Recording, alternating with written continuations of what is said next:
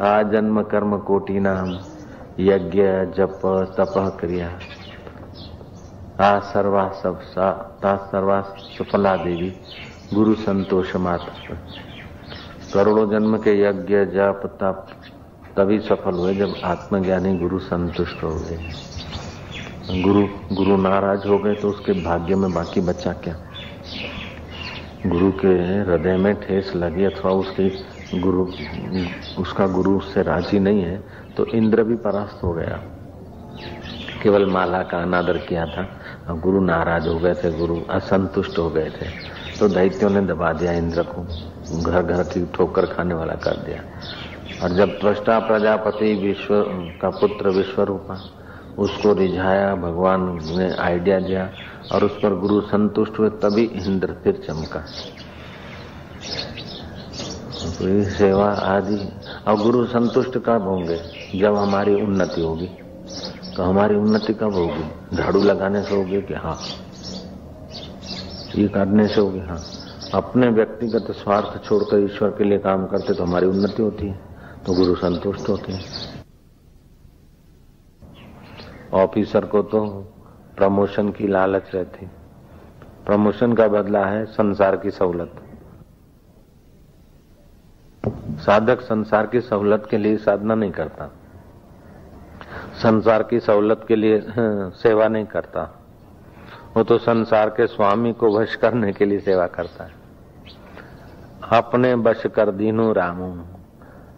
हनुमान ने ऐसा सेवा खोजा और ऐसा सेवा किया कि राम जी को वश कर दिया।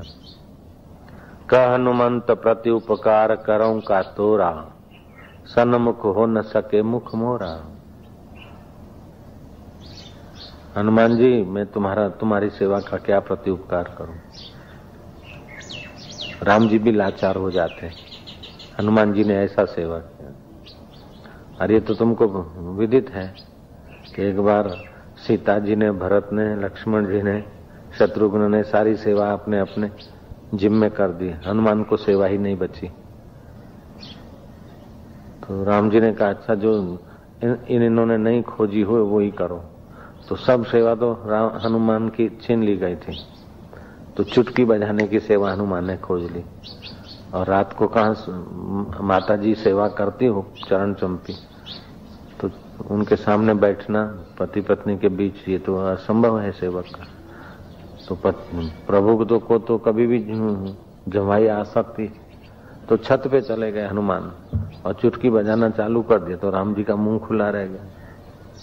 आखिर सीता जी, कौशल्या जी, भरत, शत्रुघ्न इकट्ठे हुए।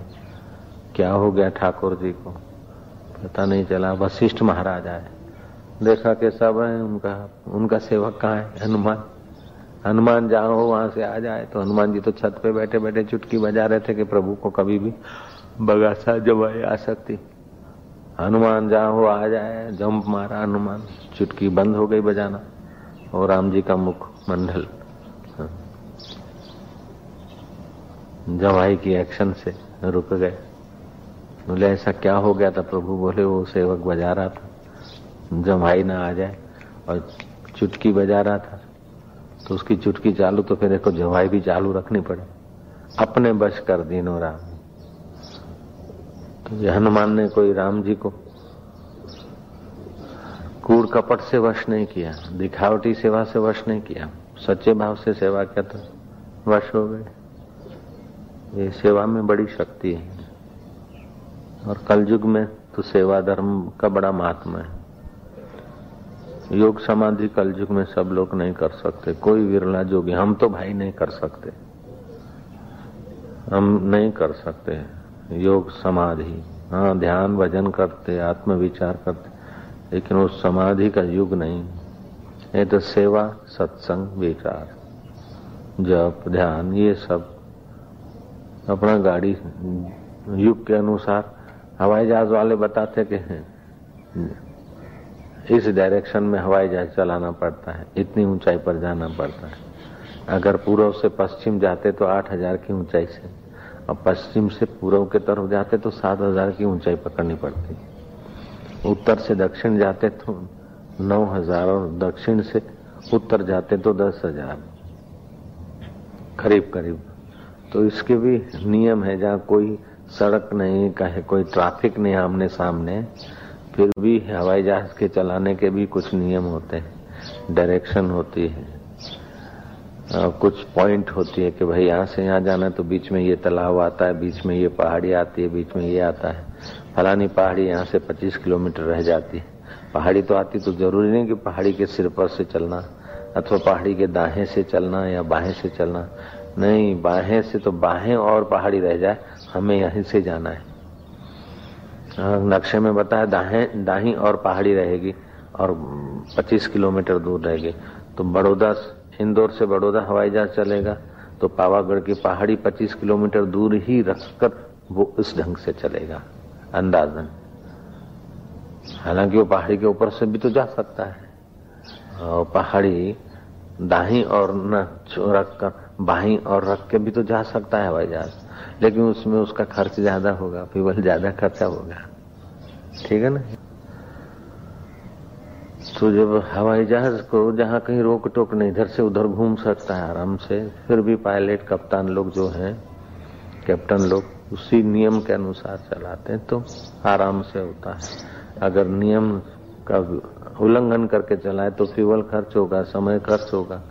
और नियम का ज़्यादा उल्लंघन करने की आदत पड़ गई तो फिर, मौत भी हो सकता है। एक छोटी सी कथा जरा सी लापरवाही आदमी को कितना बर्बाद कर देती। खीलने लगी। नाल निकला। घोड़ा गिरा, सिपाही मारा और देश हारा। ये बड़ी मशहूर कहावत है। किसी का सिपाही के पास घोड़ा था तो उसको जो नाल लगती है ना घोड़े के पैरों में तो एक नाल में से खिला एक निकल गया। उसने कहा अच्छा बाकी के तो लगे हैं। एक खिला, ठुकवा दूँगा ठुकवा दूँगा। थोड़ी लापरवाही किया। अपने काम में जो लापरवाही करते हैं, ऐसे लोगों के लिए एक घटना है। शत्रु ने चढ़ाई कर दी। उस सिपाही को कोई खास सूचना लिखकर लिफाफा दे कि जल्दी से जल्दी वहाँ पहुंचाओ, ताकि शत्रु हमारे जो राज्य पर नियंत्रण कर लें, उसके पहले ही हमारी फौज मुकाबला करने लग जाए। भागा, तेज़ी से घोड़ा भागा तो जो खिली एक निकली हुई थी तो वो कमज़ोर हिस्से ने दूसरी खिलियों को कमज़ोर कर दिया और नाल घोड़े के पैर से नाल निकल गई। और घोड़ा तेज़ी से भागता था तो घोड़ा ऐसे बुरी तरह गिर पड़ा कि घोड़ा सहित सिपाही मर गया अब वो जो चिट्ठी पहुंचानी है, कैसे जाए? हम तो घोड़ा है नहीं। और घोड़ा मरा। सिपाही गिरा, घोड़ा मरा। अब वो सिपाही बेचारा लंगड़ाता लंगड़ाता पहुँचे। उसके पहले तो शत्रुओं ने किले पर कब्जा कर लिया। घोड़ा मरा। सिपाही गिरा, घोड़ा मरा, और देश हारा। कील न ठुकवाए घोड़ा गिरा, घोड़ा मरा, सिपाही गिरा, और देश हारा। एक खील की तो कीमत चार पैसे भी नहीं होती। वो चार पैसे की खील जिस समय लगवानी चाहिए थी, उस समय लगती तो देश नहीं हारता, घोड़ा नहीं मरता, और सिपाही नहीं गिरता।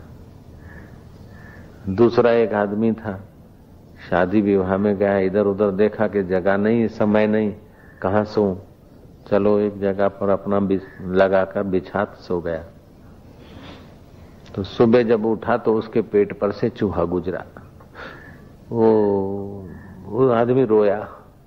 किसी ने पूछा, क्यों रो रहे कि मैं कैसा बेवकूफ़, मौत के मुँह में जा रहा था। कैसे? बोले, मैं रसोड़े के, दरवाजे के आगे सो गया। रसोई घर में चूहे आते जाते मेरे को पता नहीं। और चूहा मेरे पेट पर से गुजरा तो बोले, क्या बड़ी बात हो गई? बोले, कभी चूहा गुजरा तो चूहे को पकड़ने के लिए सांप भी तो गुजर सकता है। और मेरा कहीं हाथ भाथ लग जाता तो सांप काट देता तो मौत भी तो हो सकती थी। तो मैं लापरवाही से जी हाँ मैं अपनी लापरवाही को रो रहा हूँ। कि कहा सोना चाहिए? कैसे सोना चाहिए? इस नियम का मैंने उल्लंघन किया। ड्राइविंग के नियम का उल्लंघन करता है तो देखो क्या हाल हो जाता है। शेष जीवन में कुछ नियम है, उनको कोई कहे तब पाले नहीं, अपने आप पालने चाहिए कि हम पर विश्वास रखा है, हमको जो चीज़ दी है तो हमारी ज़िम्मेदारी है, हम उसको संभाल के चलाएँ, संभाल के रखें। हम किसी को पकड़ा दें, वो किसी को पकड़ा दें। तो ऐसे लोग जीवन में कोई ज़्यादा बरकत नहीं ला सकते। अपनी ज़िम्मेदारी आप समझें। अपना स्वामी आप बने। जो अपने मन का स्वामी आप नहीं बनता है।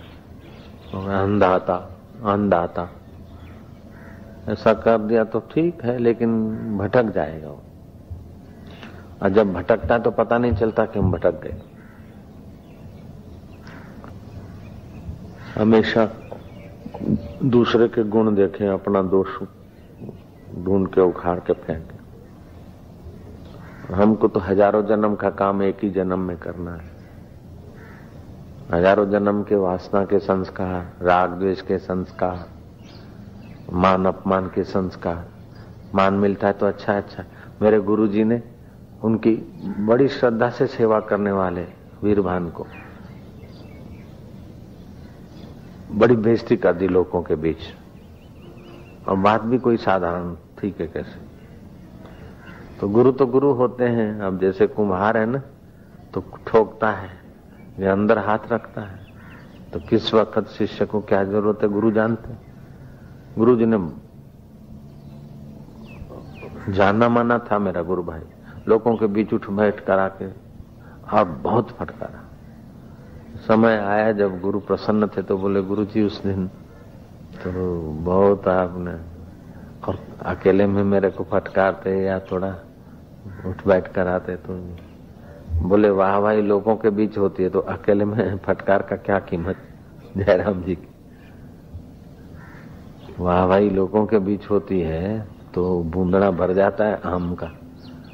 तो गलती होती है तो फिर लोगों के बीच फटकारते, तब ध्यान रहता। नहीं तो खड़िया पलटन जैसा चलो। गुरु जी ने कह दिया, माफ़ी मांग ली, कान पकड़ लिया, जरा सा कर दिया। और रूटीन हो गया। चलो, भूल हो जाएगी, माफ़ी मांग लेंगे। भूल हो जाएगी, ये कर लेंगे। ऐसा थोड़े। कि गुरु की उदारता हो गई तो अपन भूल करते रहो, कान पकड़ लिए जरा दंड बैठक कर ली, जरा फटकार सह ली। ऐसा नकट्टा होने के लिए नहीं कह रहे। गुरु जब सजा देते हैं तो उसका मतलब है कि हम कितने अपने कार्य से, अपने कर्तव्य से कितने गिर गए। गुरु को सजा देनी पड़ती है, फटकारना पड़ता है। तो सावधान होने के लिए फटकार। ऐसा व्यवहार करे कि फटकार न मिले।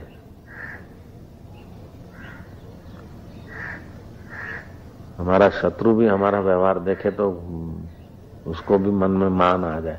जैसे राम जी के व्यवहार से राम जी के शत्रु को भी आदर हो जाता था। राम जी के व्यवहार से राम जी के शत्रुओं को भी राम जी के लिए आदर हो जाता था। और कुछ मूर्ख लोग ऐसा व्यवहार करते कि अपने गुरु भाइयों को ही नफरत हो जाए, अपने मित्रों को ही नफरत हो जाए, अपने कुटुंबियों को ही अपने व्यवहार से नफरत हो जाए। अपने व्यवहार से, अपने स्नेही को, अपने मित्रों को, अपने कुटुंबियों को, अपने गुरु भाइयों को नफरत हो जाए। कुछ ऐसे बेवकूफ़ लोग होते और कुछ ऐसे बुद्धिमान होते हैं कि अपने व्यवहार से अपने तो खुश होते हैं, लेकिन जो अपने निंदक हैं, उनका भी दिल झुक जाता है। जैसे गांधी जी का ऐसा व्यवहार था कि गांधी जी के क्रिटिसाइज लिखने वाले अखबार भी उनकी प्रशंसा लिखे बिना नहीं रहते थे। राम जी का ऐसा स्वभाव कि रावण मरते समय भी उनकी प्रशंसा किए बिना नहीं जा रहा है। तभी तो वो श्री राम है, मेरा उनके चरणों में प्रणाम है। लक्ष्मण ने कहा कि राम जी, आँसू बहा रहे हैं तुम्हारे इस भूमंडल से जाने पर राम जी कह रहे हैं, बड़ा योद्धा एक संसार से जा रहा है। पर स्त्री, हरण जैसा एक अपराध है, बाकी उसमें बहुत सारे गुण है। राम जी ऐसा विचार करके आँसू बहा रहे लक्ष्मण ने जाकर कहा तो वो दशासन कहता है शरीर की स्थिति तो लाचार थी। सिर कटे हुए थे, नाभि में बाण चुभे थे। अब मृत्यु की साँसें गिन रहा था। और कैसे उसने हाथ घसीट के कैसे मिलाए होंगे? कैसे हाथ जोड़े होंगे तो वो तो रणवीर जाने। उस वीर ने हाथ जोड़े। रावण ने। बोले, बाबू, वो तो दुष्ट था, फिर भी आप वीर वीर कर रहे अरे, राम जी कह रहे हमने कह दिया तो क्या है? राम जी कह रहे हैं, एक वीर धरती से जा रहा है, योद्धा जा रहा है। बहुत सारे उसमें गुण थे। तो राम जी को शत्रु के भी गुण दिखते थे। तो शत्रु को भी मजबूर होकर राम जी के गुणों पर नज़र उसकी पढ़ी जाती। अपने व्यवहार से शत्रु को भी शत्रु शत्रु पर विजय पाने का क्या तरीका है? कि उसको मार दें, उसकी निंदा करें। तो विजय पाया, नहीं, उससे तो शत्रु पुष्ट हो जाएगा। उसकी निंदा करोगे तो उसकी शत्रुता पुष्ट हो जाएगी और आपके अंतकरण में उसकी शत्रुता गहरी हो जाएगी। शत्रु नष्ट कैसे होता है कि उसको मार डाला, गोली मार दिया अथवा विश्वासघात करके उसको मार दिया तो शत्रु नष्ट होगा? नहीं, दूसरे जन्म में सवाया बदला लेगा। तो शत्रु नष्ट कैसे हो? शत्रु नष्ट कैसे हो? युधिष्ठर और राम जी के व्यवहार जैसे। युधिष्ठर शत्रु के दोषों को ध्यान नहीं, में नहीं रखते। उनके गुणों पर नज़र रखते और अपने शत्रु के प्रति भी श्री रामचंद्र जी या युधिष्ठर कभी कटु वचन नहीं बोलते थे। दुर्योधन को युधिष्ठर महाराज सूर्योधन कहते थे। हालाँकि उसका नाम था दुर्योधन। युधिष्ठर उनको सूर्योधन कहते थे।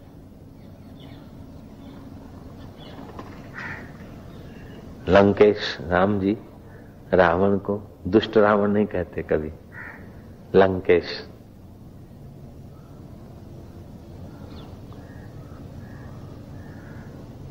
तो कभी भी अपने शत्रु के प्रति भी क्रूर वचन, कटु वचन नहीं बोलने चाहिए। बाणी ऐसी बोलिए जो मनवा शीतल हो और को शीतल करे, आप ही शीतल हो तोछड़ा व्यवहार करने से तो तोछड़ा व्यवहार, तोछड़ी वाणी अपना करा कराया सब चौपट कर देते और उससे तंदुरुस्ती भी खराब हो जाती है। जब हम कटु वाणी बोलते हैं ना तो हमारे रक्त के कण खराब हो जाते हैं। और बार बार बीमार हो जाएँगे हम लोग। मधुर वाणी और मधुर मन से हमारे रक्त के कण भी सुंदर सुहावने होते हैं। आरोग्यता में मदद मिलती है। जो आदमी हसमुख है, प्रसन्न चित्त है, मधुर भाषी, वो ज़्यादा बीमार नहीं होगा। और जो कटु भाषी है, जरा जरा बात में भड़क जाएगा, वो आदमी आपको बीमार मिलेगा। जाँच करके देखिए। तो हम लोगों को स्वभाव बदलने पर भी ध्यान देना चाहिए। तोछड़ा स्वभाव। मूल में दो चार व्यक्ति तो तोछड़े होते ना तो फिर पूरा नीचे का वातावरण तो तोछड़ा हो जाता है। लेकिन ऐसा नहीं होना चाहिए। किसी का भी दोष हम में ना आए। हमारा गुण चाहे कोई ले ले, लेकिन हम, हमारे में किसी का दोष ना आए। ये हमारी ज़िम्मेदारी, सावधानी। मेरे गुरुदेव ने गुलाब का फूल दिखाया मेरे को। बोले, जाओ इसको दुकान पर रखो। करियाने की दुकान पर। आटे पर दाल पर चावल पर गुड़ पर घी पर सब जगह रखो। फिर लाकर गटर पे रखो, फिर सब्ज़ी मंडी में ले जाओ। अलग अलग सब्जियों पे रखो। और बाद में गुलाब के फूल को सूंगोगे तो सुगंध किसकी आएगी? मैं क्या गुरु जी गुलाब की ही आएगी?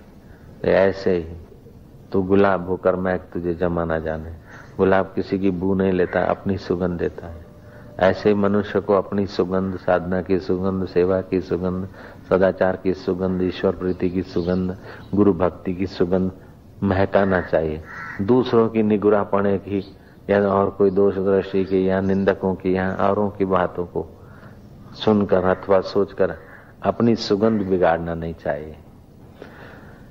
नारायण नारायण नारायण, तू गुलाब होकर, मैं तुझे जमाना जाने, ऐसा मन को रोज कहा करो। पिस्तौल बंदूक से रक्षा नहीं होती। सदाचार के विचारों से ही अपने चित्त की रक्षा होती। मान पचाने की भी शक्ति होनी चाहिए, अपमान पचाने की भी शक्ति होनी चाहिए। अपना दोष निकाल के, उखाड़ के, फेंकने की भी शक्ति होनी चाहिए। तो दूसरे के दोष भी निकालने में वो समर्थ हो जाएगा, वो गुरु बन जाएगा। अपने मन का एक बार स्वामी हो जाए तो दुनिया का स्वामी हो जाएगा। अपना साक्षी आप है, निज मन माही विचार नारायण जो खोटे उनको तुरंत निकाल। हमने अच्छा क्या किया, उधर हम अगर देखते रहेंगे तो हमारी उन्नति नहीं होगी। हम इससे भी बढ़िया कर सकते कि नहीं कर सकते? अच्छा और हमारी गलतियाँ कौन सी है? एक शिष्य ने बड़ी सुंदर आकृति गुरु जी को दिखाई, पास करने को कि चित्र कैसा मैंने आकृति की। गुरु जी ने देखा कि मैं तो मैं भी ऐसा चित्र नहीं खींच सकता। तुम बहुत सुंदर बहुत सुंदर, शाबाश। वो शिष्य रोने लगा। गुरु ने बोला, क्यों रोता? है बोले, अब मेरे उन्नति का मार्ग रुक गया। मेरी गलती बताने वाले गुरुदेव भी मेरी प्रशंसा कर देंगे। कमी कहाँ है? जो गुरु, हमारी कमी ढूंढकर निकाल, निकालने के लिए हमें हमारी कमियों पर नज़र रखते हैं। वही हमारी उन्नति कर सकते हैं। अब वो कमियों पर नज़र रखने वाले हमारी प्रशंसा कर रहे हैं। तो हमारे गुणों पर नज़र डालकर प्रशंसा करेंगे तो हम कमियाँ कहाँ से निकलवाएँगे?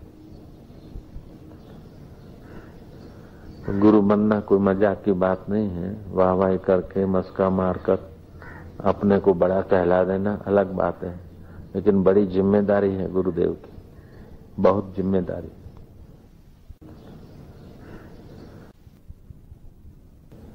गुरु को तो कभी कभार लगेगा शिष्य को कि गुरु हमारे शत्रु हैं। हम इतना करते हैं और कोई कदर ही नहीं है। फिर गुरु कहेगा, बेटा, तू कदर करवाने को आया कि ब्रह्म बनने को आया? कदर करवानी तो जा फुटपाथ पे। थोड़ा सा कुछ काम कर लोग वाह भाई वाह कर देंगे।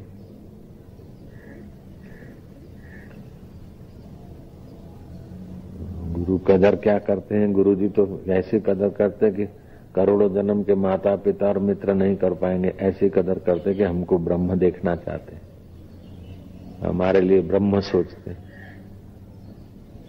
ब्रह्म हो जाए जो वास्तविक में मुक्त हो जाए। दोबारा किसी गर्भ में न पड़े।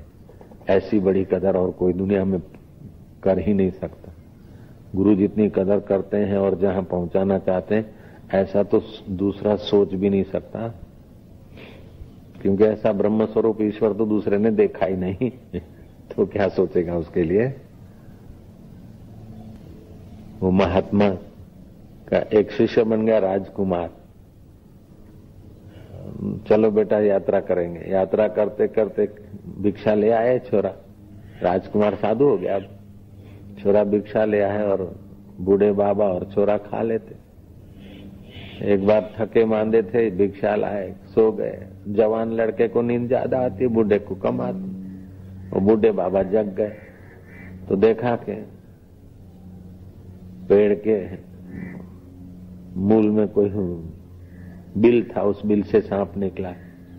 गुरु ने अपनी योगिक शक्ति से पूछा, क्यों मेरे शिष्य की ओर जा रहा है? बोले, मेरा अगले जन्म का शत्रु है, मैं इसके गले का खून पीऊँगा। गुरु ने उसे समझाया बोले, महाराज, तुम कहोगे तो अभी तो चला जाऊँगा, लेकिन बदला लेने के लिए फिर विधाता इसको मेरे जगह पे तो भेजेगा ही। तो विधाता के लेख को मेख महाराज क्यों मारते? बोले अच्छा तो उसके पैर का कहीं का भी खून ले ले, बोले, नहीं, इसके, इसने मेरे गले का खून लिया तो मैं इसके गले का खून लूँगा। महाराज ने कहा अच्छा मैं दे देता हूँ।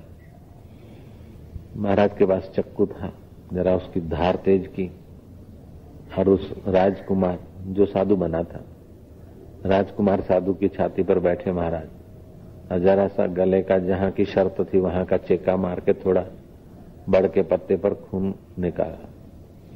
सांप को दे दिया, सांप रवाना हो गया। गुरु ने हंसराज बूटी घोट कर बाँध दी, हाथ घुमा दिया, संकल्प कर दिया, गहरी नींद। और संध्या हो गई। सूर्यास्त हुआ, गुरु ने देखा कि अब यहाँ रहना खतरा है। शिष्य को जगाया। गुरु शिष्य चलने लगे। गुरु बार बार सोचते कि शिष्य कुछ पूछ ले कि गुरु जी मेरी छाती पे बैठे थे, मैंने देखा था, आपके हाथ में चक्कू था। आपने ऐसा क्यों किया? ये सब क्या बांधा है? गुरु जी सोच रहे कि अभी पूछेगा अभी पूछेगा। आखिर गुरु जी ने धैर्य छोड़ा? गुरु का धैर्य टूटा, ऐसा नहीं भाषा होती। गुरु जी ने धैर्य छोड़ा। और पूछे कि, बेटा तेरे को कुछ पूछना है? बोले, नहीं। तेरे को कोई शंका है? बोले, नहीं। मैं तेरी छाती पे बैठा था, मेरे हाथ में चक्कू था, उस समय तेरी आँख खुली थी, फिर आँख बंद कर दी। कि हाँ गुरु जी एकाएक छाती पे वज़न आया तो आँख खुली। फिर देखा कि गुरु जी मेरी छाती पे है और हाथ में चक्कू है। तो शायद गुरु जी कुछ भी करना चाहेंगे, करोड़ों जन्म ऐसे मर गए। मरने में चले गए तो एक जन्म ये और सही, लेकिन गुरु जी के हाथ से जो होगा, वो कोई बुरा नहीं होगा। साधु ते होवे न कारज हानि। तो गुरु जी जब हमने नारियल अर्पण किया, उसका मतलब मैंने सिर अर्पण किया। दो हाथ जोड़े और मत्था टेका तो पाँच कर्म इंद्रिय पाँच ज्ञान इंद्रिय और ग्यारहवा मन, ये तो सब गुरु के हवाले है। अब ये गुरु की चीज़ है, गुरु कैसे भी इसको काटे मारे है। ये तो गुरु की वस्तु हो गई। तो मैं कौन होता हूँ फरियाद करने वाला और मैं कौन होता हूँ प्रश्न करने वाला? बस गुरु का संतोष पराकाष्ठा पे पहुँच गया। वहीं बैठे दो वचन ज्ञान के सुनाए उसको बोध हो गया, साक्षात्कार हो गया। गुरु के संतोष की पराकाष्ठा। थोड़ा बहुत संतोष तो हम कराते रहते हैं। लेकिन वो कराते कराते ऐसी अवस्था आ जाती कि बस गुरु का हृदय धुल पड़े। तब भी ही साक्षात्कार होता है, नहीं तो नहीं होता। ये फल साधनते न हुई, तुलसीदास ने कहा। कोई समाधि करके और साधना करके ईश्वर को पा लूँगा, ये कर लूँगा तो साधना करने वाला तो और मज़बूत हो जाएगा। ईश्वर कोई बल का विषय नहीं नहीं तो पहलवानों के अधीन होता। ईश्वर धन का विषय नहीं नहीं तो धनवानों की तिजोरी में होता। ईश्वर बुद्धि का विषय नहीं है, नहीं तो वकीलों की जेब में होता। ईश्वर सौंदर्य का विषय नहीं नहीं तो ललनाओं के पर्स में होता, अथवा तो उनके प्रिय जगह पे होता। है ईश्वर किसी वस्तु का विषय नहीं है। सारे विषय उस परमेश्वर से प्रकाशित होते। उस परमेश्वर में जो प्रतिष्ठित हो गया है ऐसा ब्रह्मवेता ईश्वर जब पूरा ढूलते हैं, तभी ही बोध होता है। अन्यथा थोड़े थोड़े थोड़े कुछ सामर्थ्य, सत्य वचन, सत्य संकल्प, ये सब आएँगे, लेकिन वो आएँगे, उसका उपयोग करो तो खर्च हो जाएँगे। उपयोग नहीं करा तो मैं उपयोग नहीं करता हूँ, त्यागी होने का गर्व आ जाएगा। लेकिन बोध हो जाने के बाद ये आए तो क्या, ना आए तो क्या, रहे तो क्या, न रहे तो क्या। जब गुरु का हृदय पूरा ढूल पड़ता है, फिर शिष्य के लिए रिद्धि सिद्धि भी कोई माना नहीं रखती।